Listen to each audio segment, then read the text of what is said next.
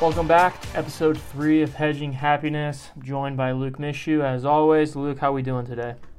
We are doing the best I've done after any week so far since recording, if I'm being totally honest. How are you doing is what I should be asking.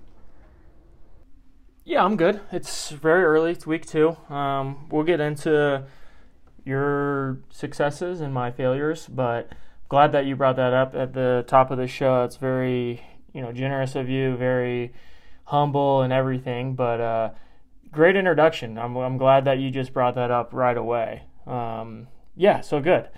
I'll finish the introduction here, I guess, now that you've tried to throw me off my game. You're scrambling now. You're rattled. I would like to have at least a bit of an introduction before you throw me under the rug already and talk about all your wins. As I was saying, though, welcome back, everybody, to Week 3, Episode 3 of Hedging Happiness. We have a pretty good episode ahead of us. We had a great Week 2 of college football. A lot of upsets. Pretty good football slate of games going into this week 3, which is not great, but yeah, I think we're in a good place. It's a lot of football left. It's be curious to see how the college football playoff is kind of unfolding with some of these upsets, but I guess now is the question now, like how are you doing now? That's I wanted to really get through that intro. After week 2, it's very much, what's the overreaction and where can you capitalize? And then week 3, it was still crazy. There were still so many games where you're like, okay, I don't want to touch it because I don't know if it was an overreaction or underreaction. But then something happens and you're like, how do I form a trend line for this team? It still feels like, you don't have a grasp on maybe half of the teams in the top 10, or what was the top 10, now maybe the top 25. People are still getting sorted out quite a bit. Yeah, I think so too. It was a really good week of football. I'm going to pivot because we're obviously going to get into the college football here. I'm going to pivot just a little bit and touch on what we talked about last week, and that's fantasy football. How was your first week of commissioning duties? No complaints. Everything went very smooth. I got the first win.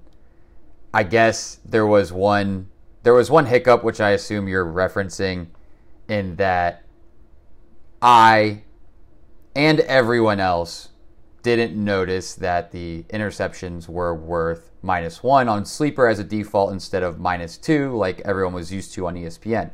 Now, some people did notice, some people didn't, and probably my worst flub so far, my only flub as a commissioner. A big flub. But like a big flub, but like any good commissioner, I owned it. I said, if this is so egregious that you want to oust me right now, let's do it. And we got total crickets, which means A, it's not a big deal, and B, the positives outweigh the negatives. So, yes, was I unhappy with myself? Of course. But everyone is still happy enough versus the alternative, which is not necessarily the bar I'm trying to beat, but it is the bar I need to beat to maintain my commissioner status.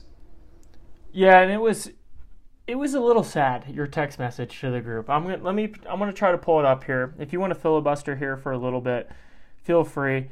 In terms of my fantasy week, I put up, I think, maybe third most points by like 0.2 of second place, and Jerry Jeudy goes off on Monday Night Football. Not the start you want, but Let me provide some context for the text before you read it off.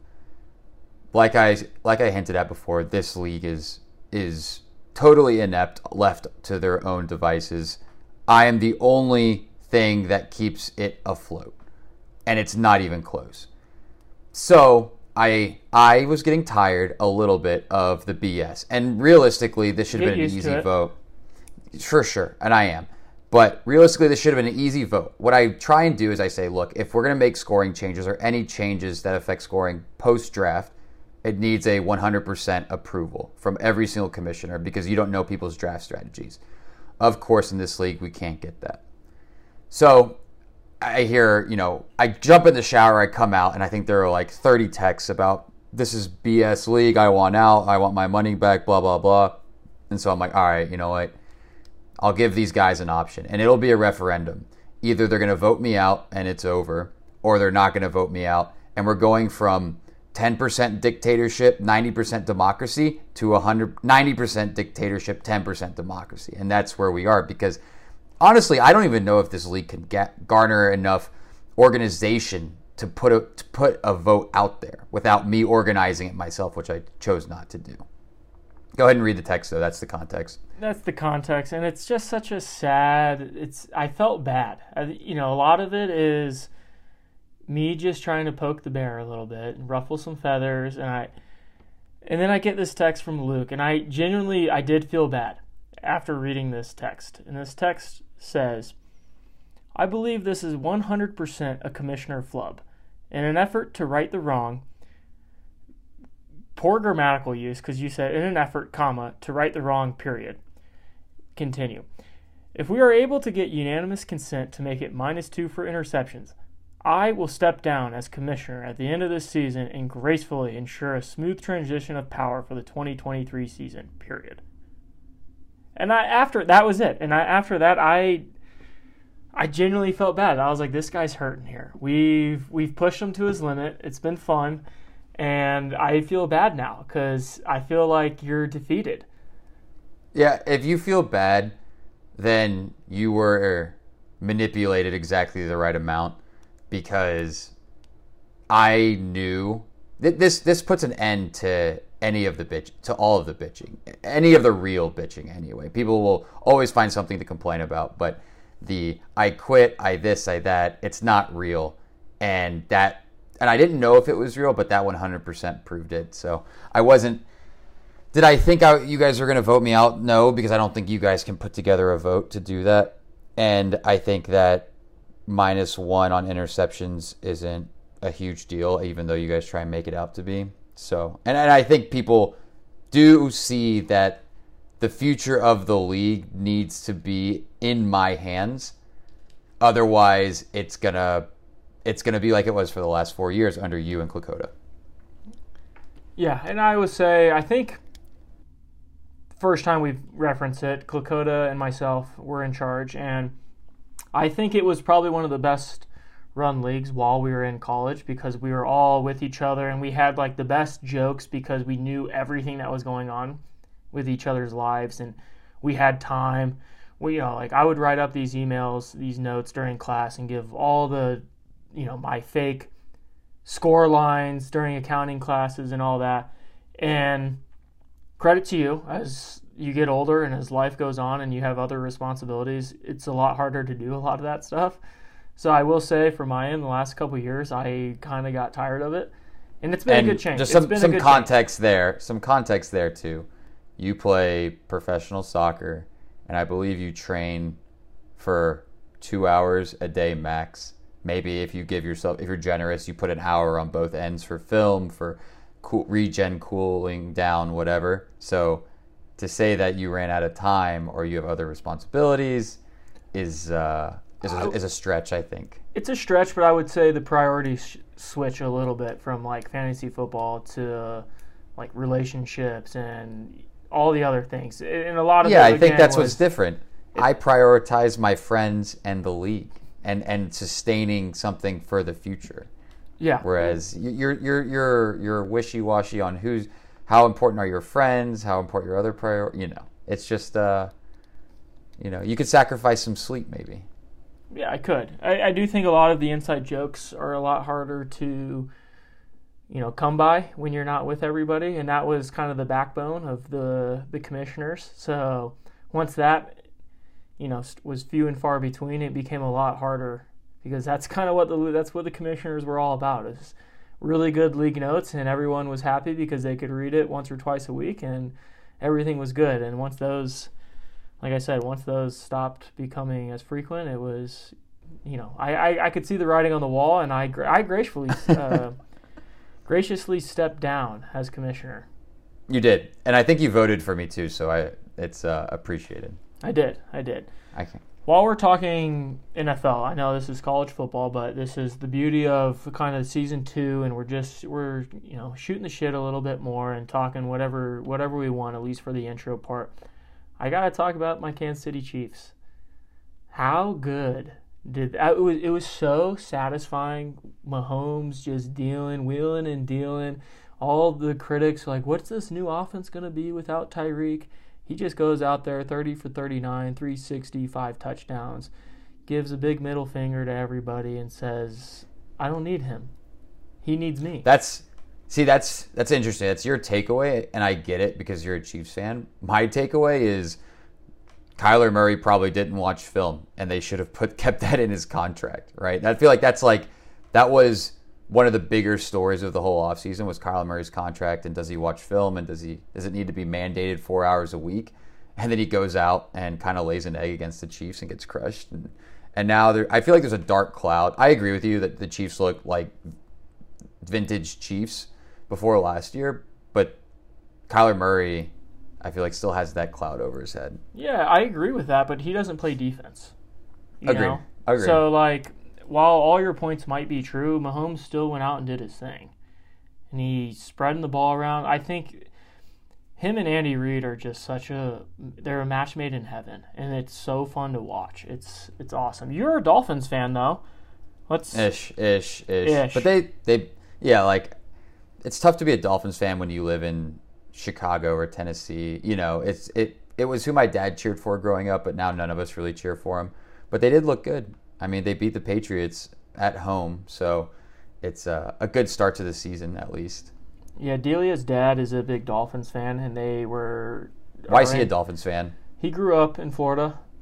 Oh, okay. So he's a Dolphins fan and always has been, and it was kind of funny. He was being, ultra nice like he always is, but when that Tyreek trade happened, I was hurting. I was like, gosh, damn it, we just gave away Tyreek Hill.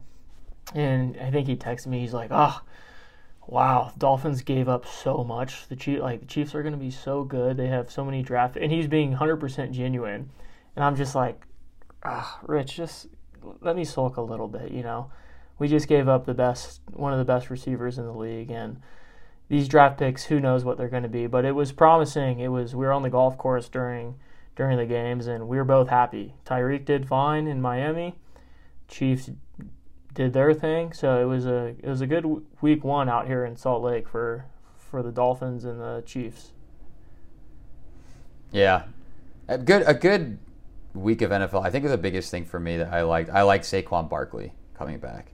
I think that was you have Saquon Barkley. Is that right? Well, I think so. Sounds about right. Yeah, he looked good, and I like him. I was glad. I actually bet the Titans, and they were crushing him, and Saquon Barkley starts playing really well. But I like it for him. He's one of the guys it's easily likable in the NFL.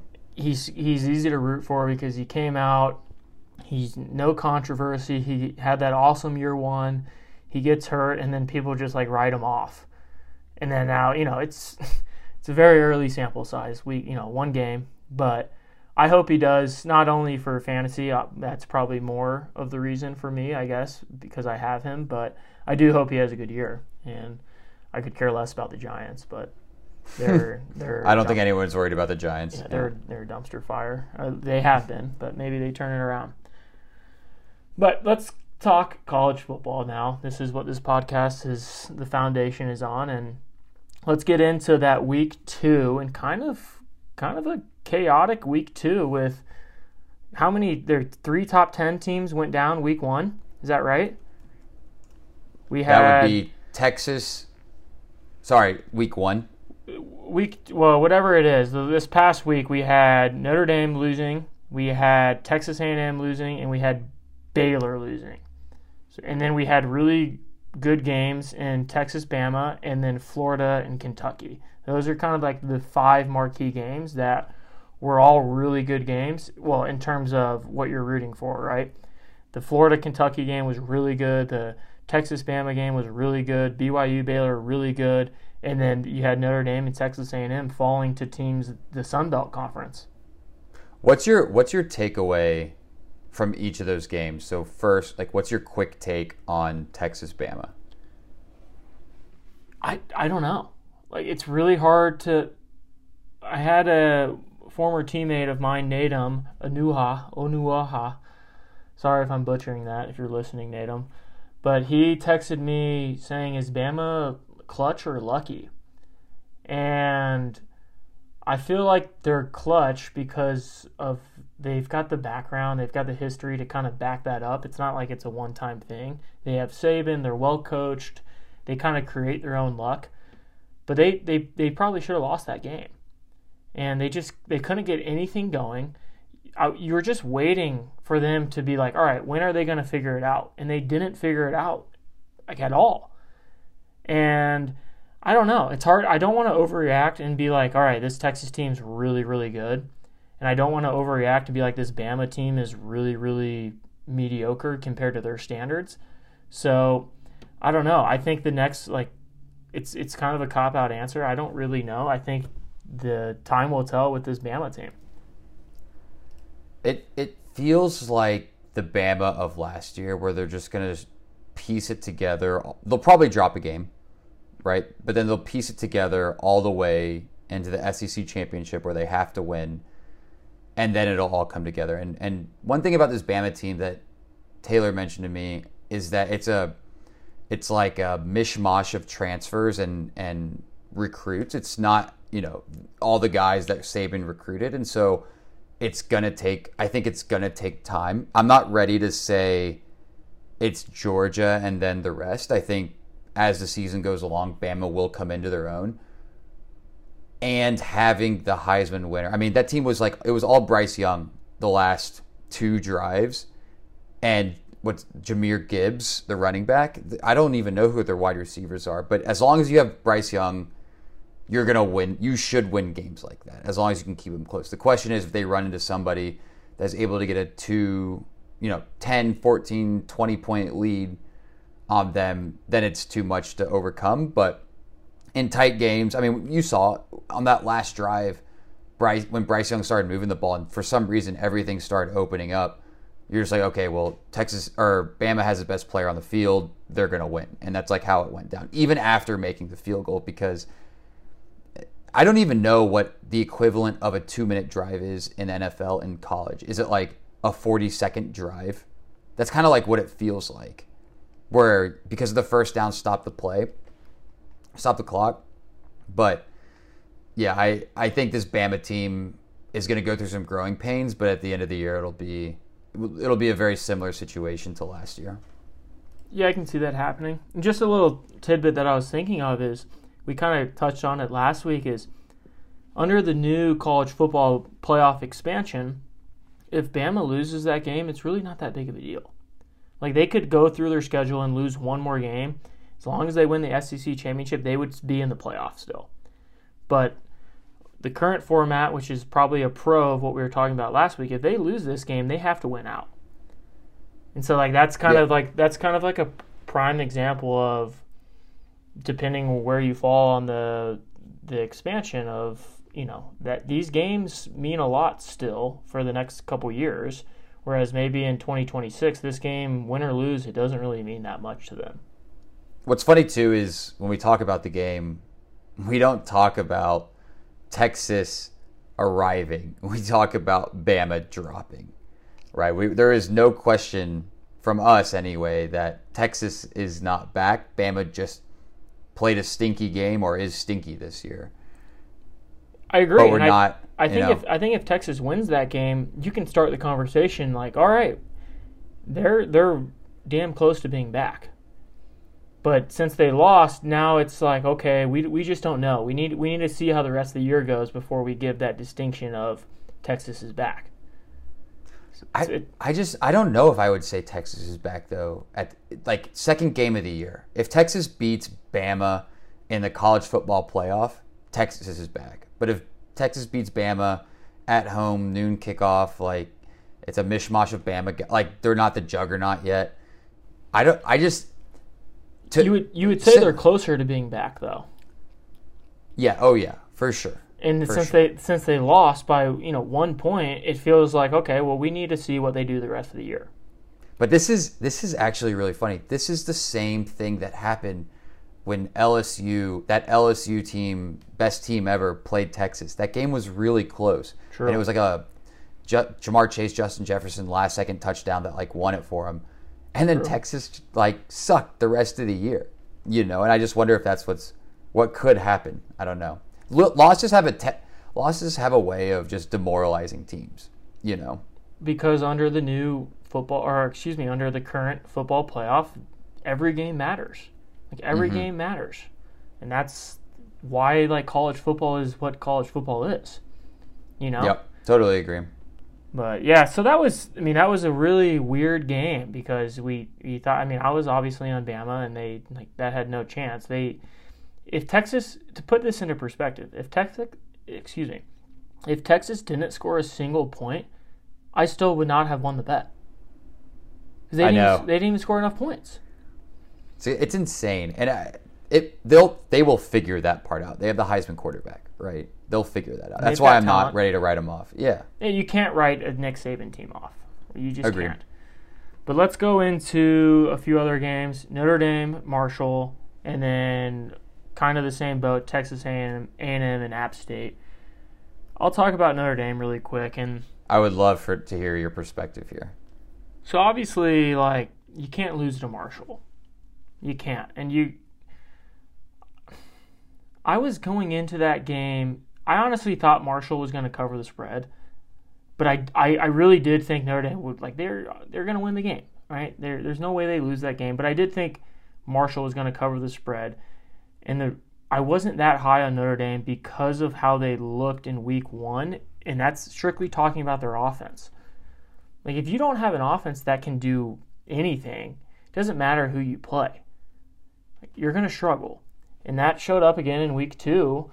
And, you know, they made mistakes. They ended up losing as a 20.5-point favorite. And, you know, I don't want to, like, you hear some people already calling for Freeman's head. And, you know, you can't do that. Well, you can't do that. You can't do that yet. But when you're at a program like Notre Dame, you expect not to lose those games. So I think it's fair. Like, you have to criticize Freeman. Like, can the guy coach? Can he? He's really good in front of the camera. He says all the right things. He recruits with the best of them. Like, can he coach, though? And I think there's going to be a lot of growing pains in this first year. I don't know how many games they'll win. Will they win 7 games? Will they win 8? They certainly probably aren't going to win more than 8.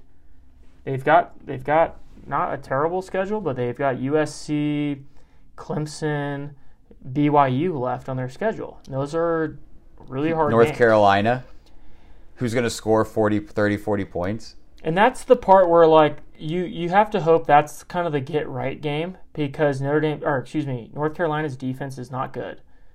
So is Notre Dame's defense good enough where they can contain North Carolina and at the same time score points on that bad defense? So I feel like that's going to be a game of, like, how bad is this offense? And then also their quarterback, who's been horrible this year, he's out for probably the rest of the year with a shoulder injury. So we'll see kind of how Drew Pine does coming in, and I don't know. Then I was telling Delia, I really hope, because I have 2 big football teams. It's Notre Dame and it's the Chiefs. And I get pretty worked up about both teams. And after the Notre Dame game, she's just like, gosh, I pray that the Chiefs are good this year because it's going to be a long year if the Chiefs and Notre Dame stink. And I was like, you know what? The nice thing is like my expectations for this Notre Dame team are not very high. And it's kind of like a good place to be mentally because if you don't have high expectations, then you don't get too worked up. And that's kind of where I am with this Notre Dame team right now. I hope I do not have that mentality about Tennessee football. But my thoughts on the Notre Dame, right? 1, Marcus Freeman has yet to win a game. He lost the bowl game. He lost to Ohio State. He lost to Marshall. It's just like a weird dynamic that he hasn't won a game yet. First Notre Dame coach ever to lose its first 3 games. 2, like you said, let's count them. They play the games that I think Notre Dame might not be favored in. At North Carolina, against BYU in Vegas. They should be favored against Stanford, but we'll see. Clemson at Notre Dame. and USC. That's 5 games. That could be very easily a 7-loss season. And I don't think you can make a judgment on Marcus Freeman based on how this year goes, because who knows? What if they're just a quarterback away? I really don't know. But what can happen if you have 7 losses or something like that? If Notre Dame doesn't make a bowl, that recruiting class that's, I think, 4th in the nation right now can very quickly slip away, and it becomes very quickly to recruit against. You can say, hey, Marcus Freeman, cool guy, says all the right things, can recruit, but look, he can't coach. And that's like the part that just blows my mind. How did this guy get the job? He has no head coaching experience, and this is Notre Dame. This plays out exactly like anyone who had concern about Marcus Freeman thought.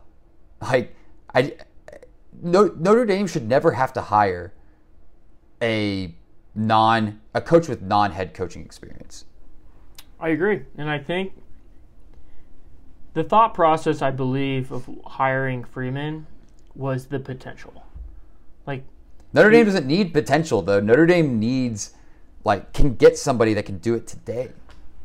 Agree, and there were coaches that were there, Luke Fickle was the other candidate that they could have got, but I don't think they ever thought this was going to happen, right? I think their thought process was, let's get a guy that can go 9-3 year one, and then he can continue to recruit his guys, and then in 2, 3, 4 years they have the guys to compete with some of these SEC schools. Now that he's lost these games, that's where the questions start to come in of whoa, did we hire the right guy? And it gets a little tricky. I don't think they don't fire him after year one, but you said, let's say they go 5-7. Oh, that's so bad. He goes into year 2 with so much pressure. He has to do well year 2, early too. And I don't know Notre Dame's roster, but do they have a quarterback in the wings that a freshman, or? I assume we would have seen him already, so a recruit may be coming in, but even that's a lot of pressure for a high school player, you know. I mean, the guy that they thought is going to was this Buckner guy who was a 4/5 star. He looks so bad. Yeah, and what my brother was saying, or what I said last week, is he can't throw the ball, and maybe his shoulder injury was bothering him, but the other thing that makes me nervous is. Everyone's oh, you have Marcus Freeman, and they retained Tommy Reese, the offensive coordinator. Brian Kelly was a manager. He wasn't, But now it looks like Brian Kelly was what held that offense together, because Tommy Reese can't score. I mean, they scored 10 points against Ohio State, 21 points against Marshall, and I think the Marshall game, I didn't see all of it. I saw the highlights, but I've heard that they got outplayed. Marshall looked like the better team. It wasn't, bad. It wasn't a couple bad plays that changed the whole momentum of the game. It was they were getting outplayed, at the line of scrimmage. And that's the weird thing, is they had a lot of young guys coming back, and their offensive line was relatively solidified from the previous season. And Ohio State, again, they got carved apart last year in terms of the run game and the defensive run game.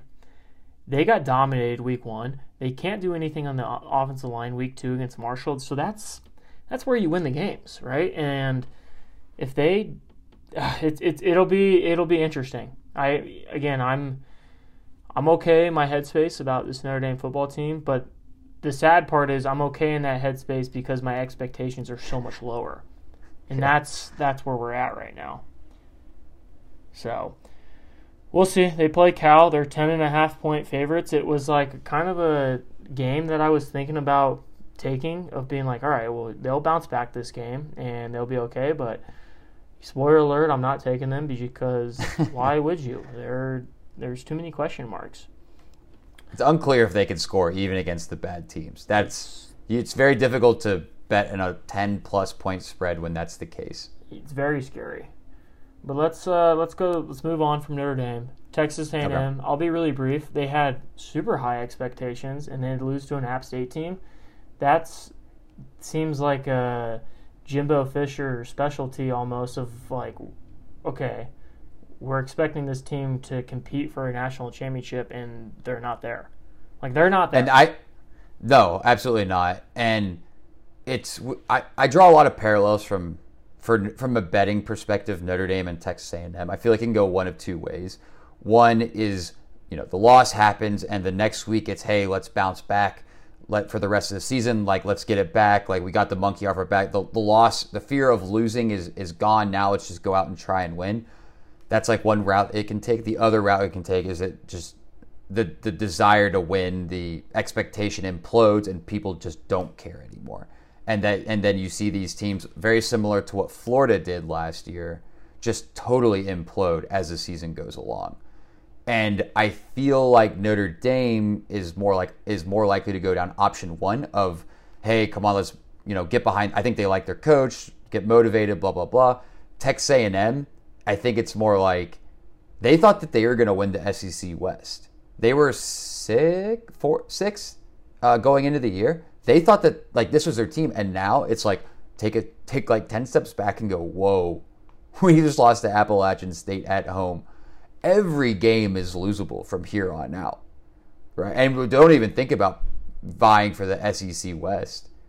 And I think you'll see in my bets, but this is something that I think could happen, is that the players start to give up on the coach because they hear rumors of being fired, which I think he's very much on the hot seat. Like, they gave him so much money. He has all these top recruiting. Jimbo Fisher has all these top recruiting classes, and he's not producing results. And so I think you start to lose the locker room a little bit, and it could just snowball into a disastrous season very quickly.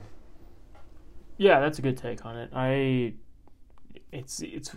feel like there's no in between. It's one of two. Whatever way they can they rally, or do they quit? I feel like that could be both, true for both teams, and time will tell. So let's go to Florida, Kentucky. You were spot on in this game. You had Kentucky last week. The overreaction that we had last week was Anthony Richardson was a god. He's the best player you can ever create in a video game, and he's doing it in real life. That turned out not to be the case when he played a competent defense, and he looked terrible. He was so bad. It doesn't and Kentucky looked good. And it's really funny, actually, to watch the Tennessee chat board. After last week, or the week one, the Tennessee chat board is, oh my God, we're going to get crushed by Florida. After last week, it's, okay, I think we can handle Florida, but we're going to get crushed by Kentucky. And we got very aggressive taking the line against Anthony Richardson, who looked amazing. But the rest of the team is okay, and it looks like he still has room to grow. So we'll see. I mean, he's projected as a 12th overall draft pick, and that seems very aggressive for a guy who's played in, I don't know, less than 10 total games. Yeah, and I think NFL is very different, right? Like, you draft on what they are capable of doing more so than what they are doing. Because if you were to draft based on what they've done in college, like Stetson Bennett would be a high draft pick. But it's all how does it translate to NFL? So I do think he's going to be a high draft pick just because of what he's capable of doing. But I do, Florida... they're building. They're still far away. They showed that. That's one of those teams too. Is how does their season go? They live and die off of Anthony Richardson. So yeah, it's I'm actually going home. Tennessee plays Florida next weekend, and I'm going home for that game. It's going to be CBS primetime, TBD on if game day's there. I think Wake plays Clemson that weekend, so they may try and go to Winston-Salem, but it should be a wild game. Yeah, it should be, and we'll see kind of what the next week plays out and how that build-up goes into that game. Let's touch up on the last top 25 game. Probably the craziest, maybe most exciting game. Texas-Bama was up there as well. That's BYU-Baylor. Nightcap in Provo, home state here. Nobody wanted to win this game. I didn't see it. I didn't stay up for it. This is just a classic, this is college. This is college football. college kickers at its finest. So every kicker on both teams, they had chances to win the game. I think BYU's kicker missed 2 field goals. Baylor's kicker missed a field goal in overtime. And then ultimately BYU wins by 6. I think it was 26-20. It's hard to get excited and have a reaction to this game. I think what BYU is doing, though, is probably exactly what they need to do. Is they've scheduled all these games where they play number 9 Baylor, then they go onto the road to Oregon and Eugene this next week. If they win these games, they're going to slowly bump up in the rankings, and it feels similar to maybe Cincinnati of last year. And no conference championship, right, for them. They're independent like Notre Dame. They're independent, which is why they have to schedule all of these games, and I think they've done it. If you're independent, you have to play teams. And they're playing teams. I won't say Baylor is a national brand, but they're Big 12, or I guess they lost last year, but they're a top 10 team when they played them. They play Oregon, which is a national, recognizable team program, and it'll be curious to see how that game goes. I'll transition this into week 3. That's kind of one of the big games of this week 3, and BYU goes to Oregon. They're 3.5-point dogs. I don't know what to think. They didn't look impressive against Baylor, but this is a huge game for them because if they win this game, they could easily go and run the table. I looked. They play against Notre Dame in Las Vegas, which based on what we've been saying, it should be a cake. Should be a cakewalk. The only other game that they play is Utah. They play Arkansas. Unless I'm looking at it. No, they play Arkansas. Oh, they don't play Utah this year. They play Utah Tech. Well, I feel like they play every single year, but yeah, okay. And they end the year with Stanford. But that Arkansas game, it feels like if they can beat Oregon, and unclear how good Oregon is. I mean, they just got trounced by Georgia, which I think most teams would week 1.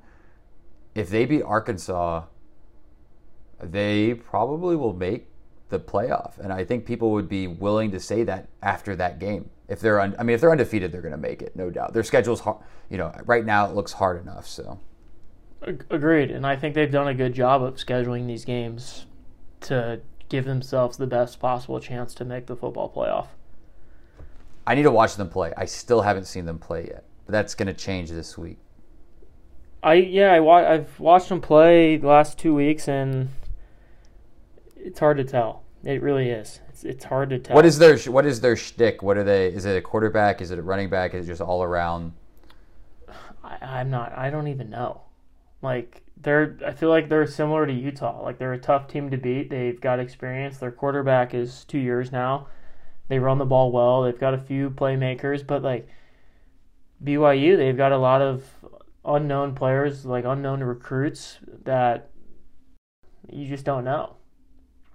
They're more of a system team than player-based. Yeah. It'll be interesting. They're playing Oregon. It'll be on national television at a good time. I think a lot of people are going to get to see them play and see what they're all about. 1,000%. The other game, because this, like we said, this week is not great. The other game that'll be interesting is Miami versus Texas A&M. And we're early enough in the season where kind of same applies to BYU. I just don't know. Obviously, Texas A&M came off a terrible loss, but I feel like I don't know enough about Miami, and Texas A&M is talented enough where they probably should win this game. What are your thoughts on this game? Miami's supposed to have the best quarterback in the class. This class, right? Is it Taylor Van Dyke? Yep. Yeah, one of them, right? They're, you can argue. There's a lot of good based on how they. He's a top 5 quarterback in college football. Based on how they perform, I am going to take this game. I won't say what I'm going to do yet, but talent-wise, A&M is much better, right? They have. We talked about it in the first recording or the first episode. They have top 5 classes most years. I think they had the number 1 class last year. And so they're going to get Miami at home, it's going to depend on whether they bounce back, you know, that what route one or route two, which one they take. And that, I think that will decide the game. But right now they're 5.5 point favorites, which I was, I'll hint my pick, I was a little surprised by. Yeah, and that's, I mean, that'll be a game to tune into, because Cristobal is, he's like proven himself as being a pretty good coach, and this is like a season defining game for Miami. I don't think they play in the ACC, so they don't have a. Do they play Clemson this year? They would, right? No, they do. Okay. November 19th. Yeah. So like this is one of their games that's circled. If they win this game, I mean, football playoff is in their, you know, their scopes. But yeah, it'll be, and it could be easier than they initially. I think they do think it is easier than they initially thought, and I agree with you. Having Cristobal there, I think, is a big advantage over previous Manny Diaz or Mark Rick coached Miami teams. I think he's a much more sound coach. Agreed. Yeah. So is that's? I feel like that's there's not much for week three. I feel like those are the two games to tune into. Do we want to kind of recap where we stand and go into our week three picks? I would love to recap the standings. Okay. Well, before we do that, we've never done this before. It's a little unprofessional podcasting. I'm taking a 2-minute break to go get a beer from the fridge, because it's going to need a beer to kind of recap where I'm at for this year. So, and you're laughing, but I'm actually not joking. Everything you touch dies. Trust me, I know. Yeah. So we'll be back. This little break will be edited from our fantastic producers, but yeah, stay tuned here. Do you want me to just keep recording and just let it run? Yeah, just let it run. I'm gonna go crack a beer really quick. Okay.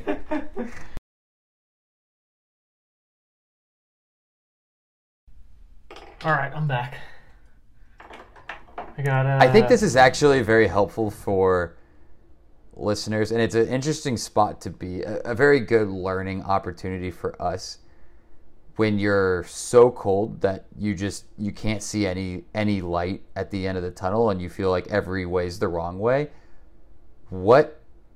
So I guess to give context for that, Beasler is.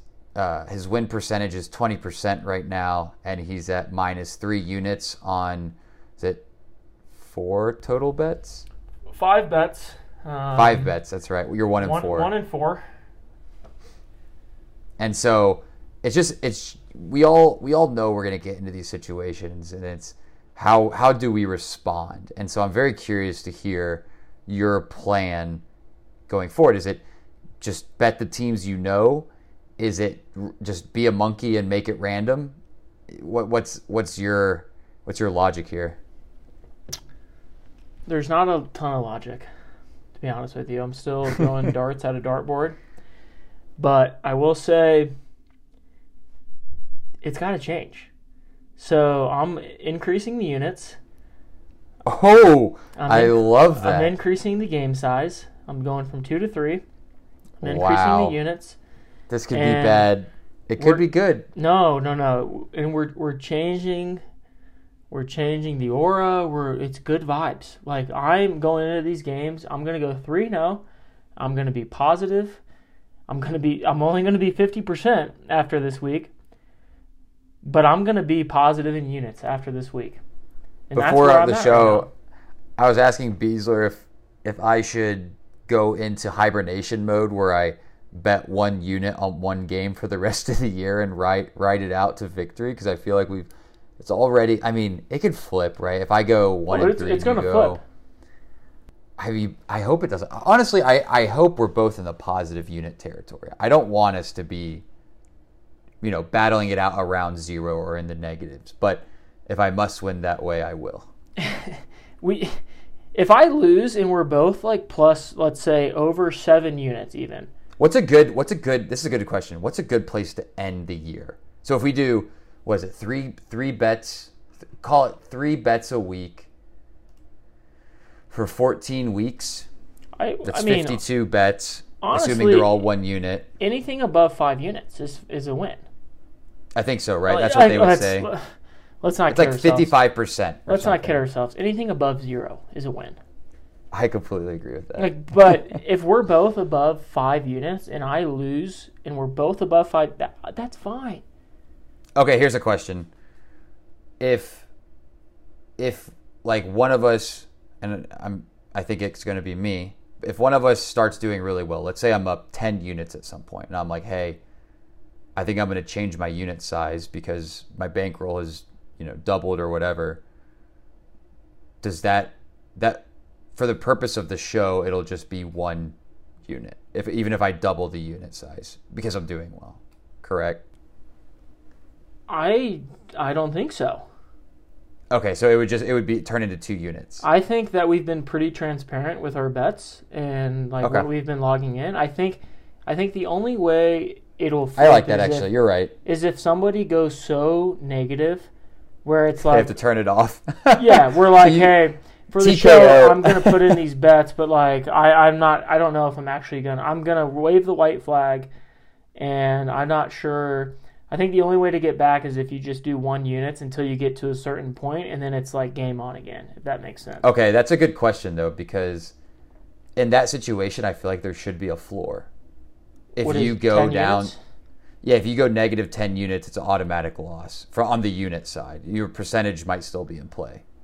Unless if the other person is, no, you know what? There's no, it's too nuanced. We'll talk about it if we get to that point. Because right now it's anybody's ball game still. Like 5 units could be a weekend.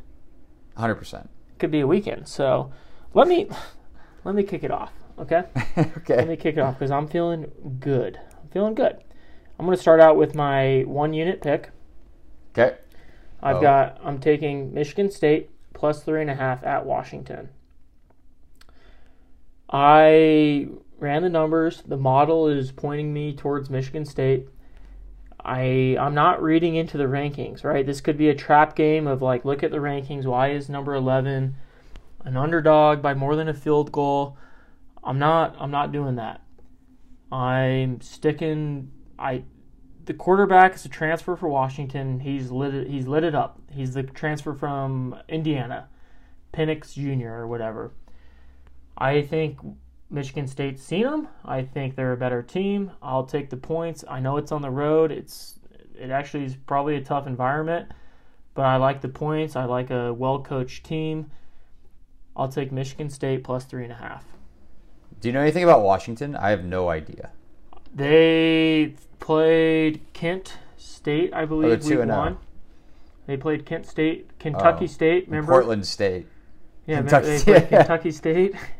Kent State from Ohio, as I said last year, Kentucky State, and they had to scramble at the end of the game to cover that game, and they played Portland State, so they don't have much about them. I really like Mel Tucker in Michigan State, and from what I read, they're returning 3 out of 4 of their defensive backs, so I think they keep it close. I think a field goal is, if they lose by field goal, I'll take the points and I'll win the game. I think this is one where you could easily see Michigan State winning, and therefore, why not just take the points and see what happens? I get the buffer of a field goal, so I'll take it. Okay, you want me to give mine? Of course. So my first one is a 1 unit bet, and we already talked about it. It's the Miami at Texas A&M game, and I just truly believe that there is turmoil in that Texas A&M program, and I feel like Jimbo Fisher is. People are hearing he's going to get fired potentially if the season continues. People are like, "Oh, you can't even." He's been there 5 years. You can't give him any more leash. He has all the best players, and even if he didn't, what are you doing losing to Appalachian State at home? Like, this is unforgivable. The question is, I don't know what his buyout is. I'm sure it's massive, though. But you get Miami with this is a quarterback-on-quarterback thing. Miami with the better quarterback, with a little bit of momentum, new head coach, a lot of excitement around the program, and you get 5.5 points. I don't know if Texas A&M can score points. They really can't. Maybe their defense is okay. We haven't really seen them run into an offense. I think this is a no-brainer. You take Miami plus 5.5. Yeah, and we talked about kind of both these teams a little bit, so we don't need to dig too deep into it. We'll see how it goes. 5.5 is a lot. That's one of those games that's just like you cross your fingers and you pray that Texas A&M doesn't show up. It's the same Texas A&M team as last week. Yep, totally agree. All right, so my next pick. Do you have is your next pick 1 or 2 units? It's 1 as well. You go ahead. Okay. I am going to take – or the game is Mississippi State at LSU. And I bet Mississippi State last week, and it worked out really well. I got to see them play. They're a very fast team. Like, they looked very good. But going into Baton Rouge, like, SEC home dogs, like, you should always take them, especially if it's close, right? This LSU team, people are still, thinking about the Florida State game. Last week, I was a little bit worried that they weren't going to be able to, they weren't going to emotionally bounce back, but they did. They were up like 35-0 in the first 7 minutes. They were clearly making a point, right? Shawn Boutte played. Their other receivers played. The quarterback gets a little bit more. The transfer quarterback from I can't remember where gets another rep with the team. I don't know how you can go into Baton Rouge and put Mississippi State as a 2-point favorite. I should probably do this as a money line bet, but I'm going LSU plus 2. I like it. I agree with you. I think. I like Brian Kelly, even though he's awkward and he's kind of a loser. He's proven that he's a good coach, though. I think he's got the most wins in college football, like active wins right now, which is kind of crazy. Right? I'm pretty sure it's right. Over Saban. Can you fact-check that really quick? Yeah, we'll get our analytics team on it while you're talking. Yeah, fact-check that. But I do think it's a matter of time before LSU starts to kind of figure it out, get it rolling. That was a game where I'm at right now, I just couldn't do it because I'm not confident right now. But you've been seeing the board clearly. When you're seeing the board clearly, that's a bet that you just throw out. And I agree with you. You take the home dog. Baton Rouge is a tough place to play. People are worried about week 1 at Florida State. Throw that aside. I think Brian Kelly gets the boys going, and they'll be okay. Okay, our analytics team is ready to report. I don't even think he's close. So this is a 2001 article, but he had 134. I'm talking about active wins. Yeah, he had 134 wins. Mike Gundy has 137. Dabo 140. Leach 143. The Iowa guy 168. Mack Brown 253, Saban 256. It's not even close. Okay, I thought that's why we have an analytics department. I thought I had saw a tweet come up that said he was number 1. So that's maybe it's percentage. Maybe. No, dude, I don't know because he won a lot with Notre Dame. But yeah, okay. Well, I'll take your word for it. Where are you getting that from? That was CBS or 24/7 Sports. Okay. Okay. Yeah. That wasn't my knowledge. It definitely wasn't my knowledge. It was somebody else. Okay. It was a tweet that I saw. So that's that's why we have an analytics team that we paid big bucks for. That's right. So. Okay. Yeah. Like I said, I like the pick. I'll give my next pick. And my third pick, I'm running into another conundrum that I did last week, which I should have taken USC. I talked about it all week and all episode, and I should have pulled the trigger. I didn't. I'm running into that for my third pick here, but I'll give my second pick. This is going to be a 2-unit bet. Oh. And I'm curious on your opinion on it because you're the SEC guy. Okay. And since it's an SEC game, do you have a guess of what this game might be? Yep. What is it? The Penn State-Auburn game? No, it's not. 0 for 2. We did this last week and you lost, but wow, so who is the Georgia-South Carolina game? 0 for 3. I'll just give my pick now. So You're close. Who would it be?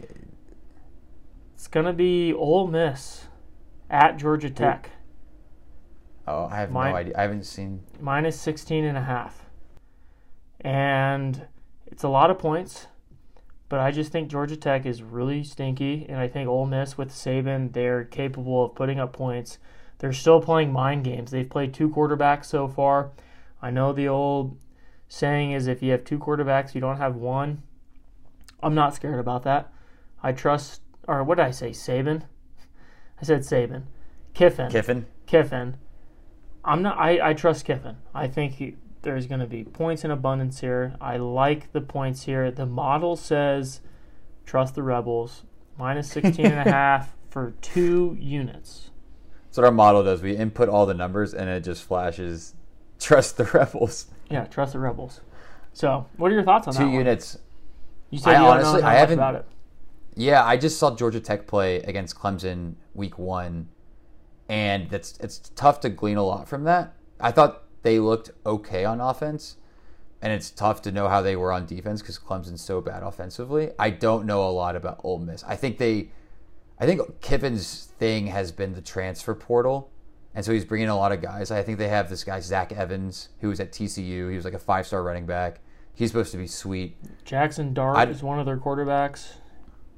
Where did he come from? I have no idea. He's from Utah, but he came from USC. But look, like I honestly put Kiffin and Josh Heupel in very similar buckets. Like they create these systems that it's kind of plug and play, and it's easy to be successful. And so Ole Miss could be picking up where they, not where they left off last year, but could easily pick up and have a good team and have a good offense. So, 16 points. It's not a little bit. It's a decent number, but it started out at 14.5. And I should have jumped on it. Should have jumped on it a little bit earlier, but I like the fact that I had it before the 17 mark. Yeah, the model says to take it. The model flashed it. Yeah, and I'm trusting the model this week because the model had USC last weekend. I didn't trust the model. One of the games that the model also had that I didn't even talk about was Toledo. That was a big game. I told you that I was like, I need to get on this game. I didn't get on it. They absolutely destroyed UMass.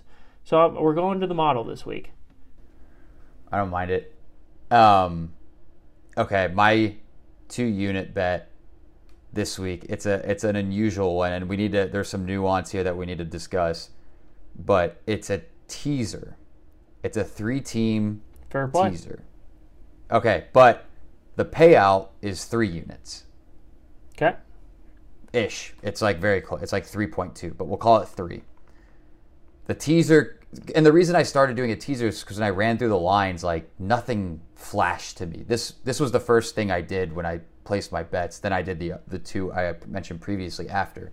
Let's give a quick rundown of what the teaser means again. Yeah, so mine is a 6.5-point teaser, which means I get to take 6 points and use them for the team that I want. For example, one of my bets is the Georgia-South Carolina game. And the line was 24.5. But I get to take 6 points and put them towards a team of my choosing. I chose to put them towards Georgia, so I get to take the line of 24.5 down to 18. So Georgia has to win by 18. And I get to do that for my other 2 games as well, but they all have to hit. I have to win them all to win the teaser bet. So that's what a teaser is. The Georgia-South Carolina game, I think I have 2 teams right now that I'm just going to ride when they play like legitimate opponents. One, the good side is Arkansas. The bad side is South Carolina. I think Spencer Rattler is the biggest fraud, and I think their coach is so bad and such a goofball. And they're about to get wrecked. Not only that, but Georgia has a history of going into South Carolina and laying an egg. And so I think they will be amped up for this game. So I have Georgia minus 18. I don't even know if South Carolina scores a touchdown. I'm not even worried about the backdoor cover. Then the next, because they care. That is like one of the few teams that cares about giving up points, even when it's a second string. The second game is what I thought you were going to bet. It's the Auburn game, so it was 3. I pushed them up to plus 9.5.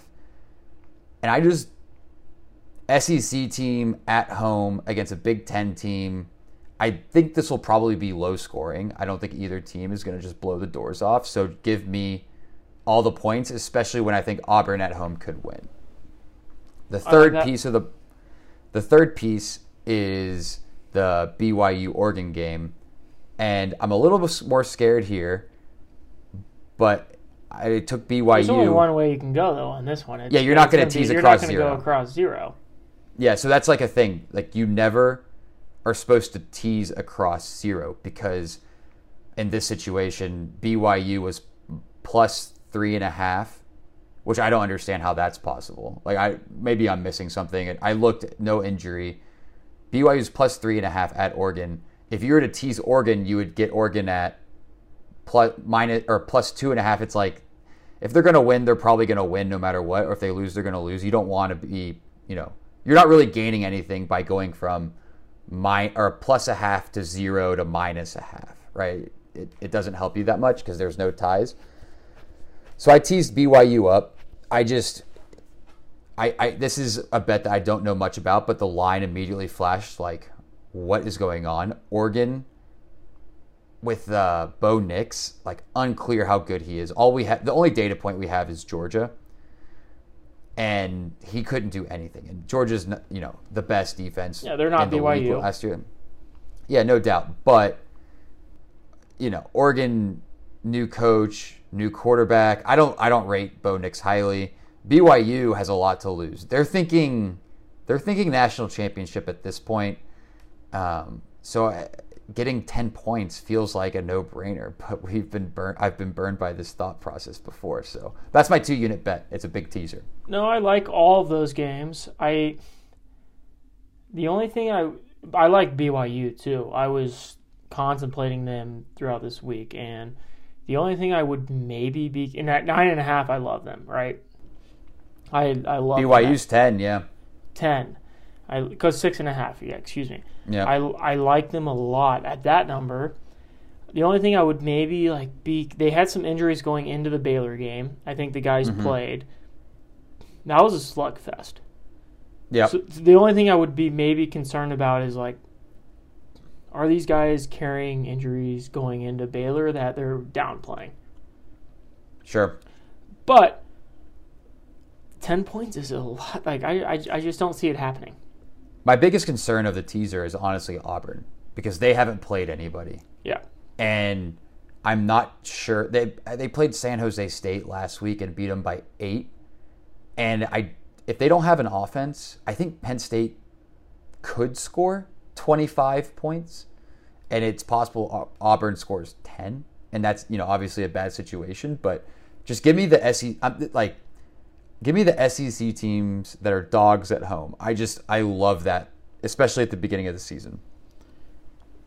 I like the reasoning. All right, so we're on to my last pick. And you went 1-2-1, by the way. What's so special about this last pick? The last pick was also going to be 2 units.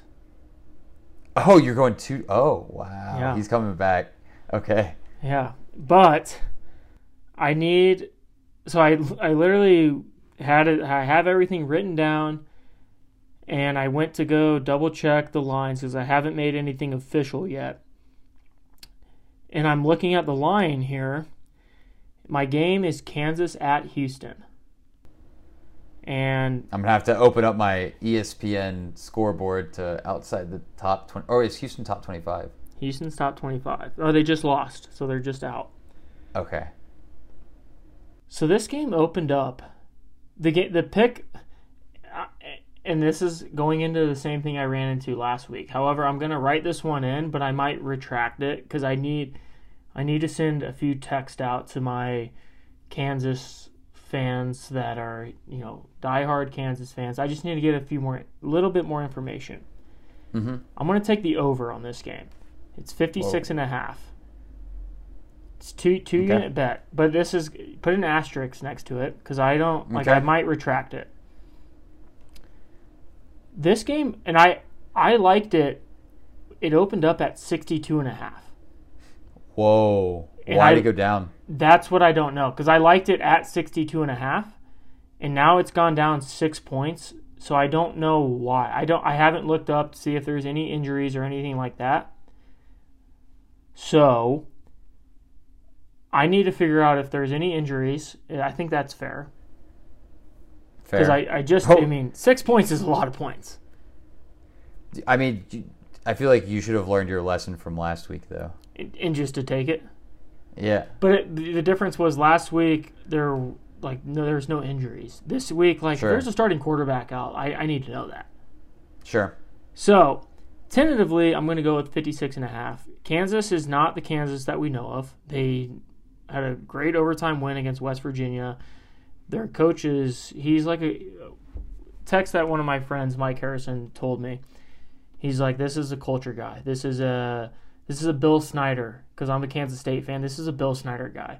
Like, he's going to build a culture. The guys are going to play for this guy, and they're a much better team than what we know of Kansas, right? Because Kansas is like, why would you ever bet Kansas? These guys are the worst team in college football. That being said, I think they're good enough. Houston has a solid program. They're typically a relatively high scoring. I like the over. I liked it at 62.5. I obviously love it at 56.5. However, I just don't know if there's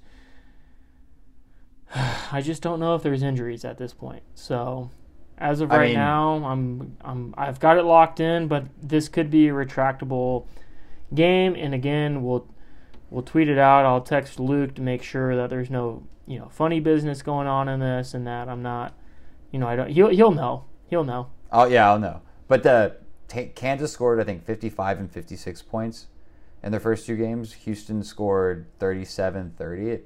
It feels like a high scoring game, but it's not showing that for some reason. So that's why I need to figure out why has it gone down 6 points? I don't know. And I might have one more, but I'm calculating it as we're doing this. Feels like tilt a little bit. No. This is all good news.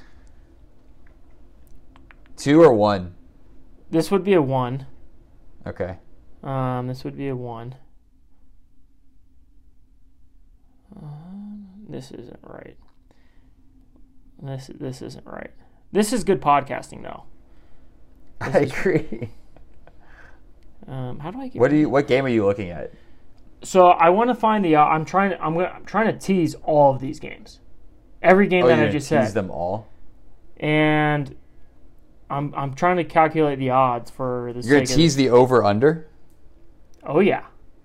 Oh God. And I would tease it down to 56.5. So then I would get Ole Miss 10. Kansas, Houston 50, Michigan State 10.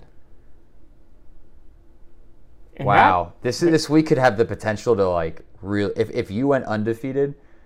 What is that? That's got to be a 1 1/3 probably. I think that's 1.5 units win if you were to win that, because mine's bet 2, win 3. Yours has got to be bet 1, win 1.5. So mine would be plus 175. Yeah, so we'll call it 2. So we'll put an asterisk next to that as well. But all right, when are we going to lock these in? I am going to send a text right after we finish recording to figure out what's going on, and then I'm going to lock these in. So this is, you have 5, potentially 6. Sorry, you have potentially a 7-unit week if you were to go undefeated, and if I went totally defeated, I have a -4, so I'd go to -2 and you'd go to 4. So you could be up 6. Yeah. Why it can all change, and that's why I've got good vibes. Or if the trend line holds, this could be a runaway in week 3. It's not gonna hold. I feel really good about all of these. So, to our credit, I guess we have a nice diverse set of picks. Like I have 4 favorites, 4 underdogs, 1 favorite. You have a favorite, an underdog, and an over. I love it. It's not bad. Yeah, it smells smart. I love it. I just right. I'm getting good tingles here. Dude, I hope we both get to. I hope we both stay in positive territory. If we all win our games, that's awesome because I still gain ground on you. That's true. That's true. I hope we all win all of them. That's fine. If we're both in the positive, that's such a win. Yeah, I would take it. All right. Well, I'll figure that out soon. I'll let Luke know, and then the podcast should be released, hopefully by Thursday as usual, and the Twitter account will be confirming my picks. Good episode, sir. Yep. So one more little update to the pod. There's no snake draft. I know everybody likes that. We didn't quite get the interaction that we wanted last week, and that's pretty standard at this point. We didn't upload it to Instagram. Producer's fault, I guess. But something that we want to try to instill this year is releasing one separate episode with just the snake draft. And we're going to try to have 1 to 2 guests every episode for the snake drafts, and it's solely going to be focused on the snake draft. So you can tune in for your football analysis, our picks, with strictly the football episode, and then we're also going to have a separate episode of the snake draft, and we hope to have that, our first ever snake draft, sole standing snake draft episode, hopefully by next week. And so that's kind of the big season 2 update we've got. So other than that, though, that's all we got for you. I appreciate everybody, again, the handful of listeners that tuned in. As always, we appreciate you guys listening, and good luck this weekend, and let's root for some good football and go Chiefs, and hopefully Notre Dame turns it around. Let's get positive. Let's get positive. Positive vibes only. All right. See you guys.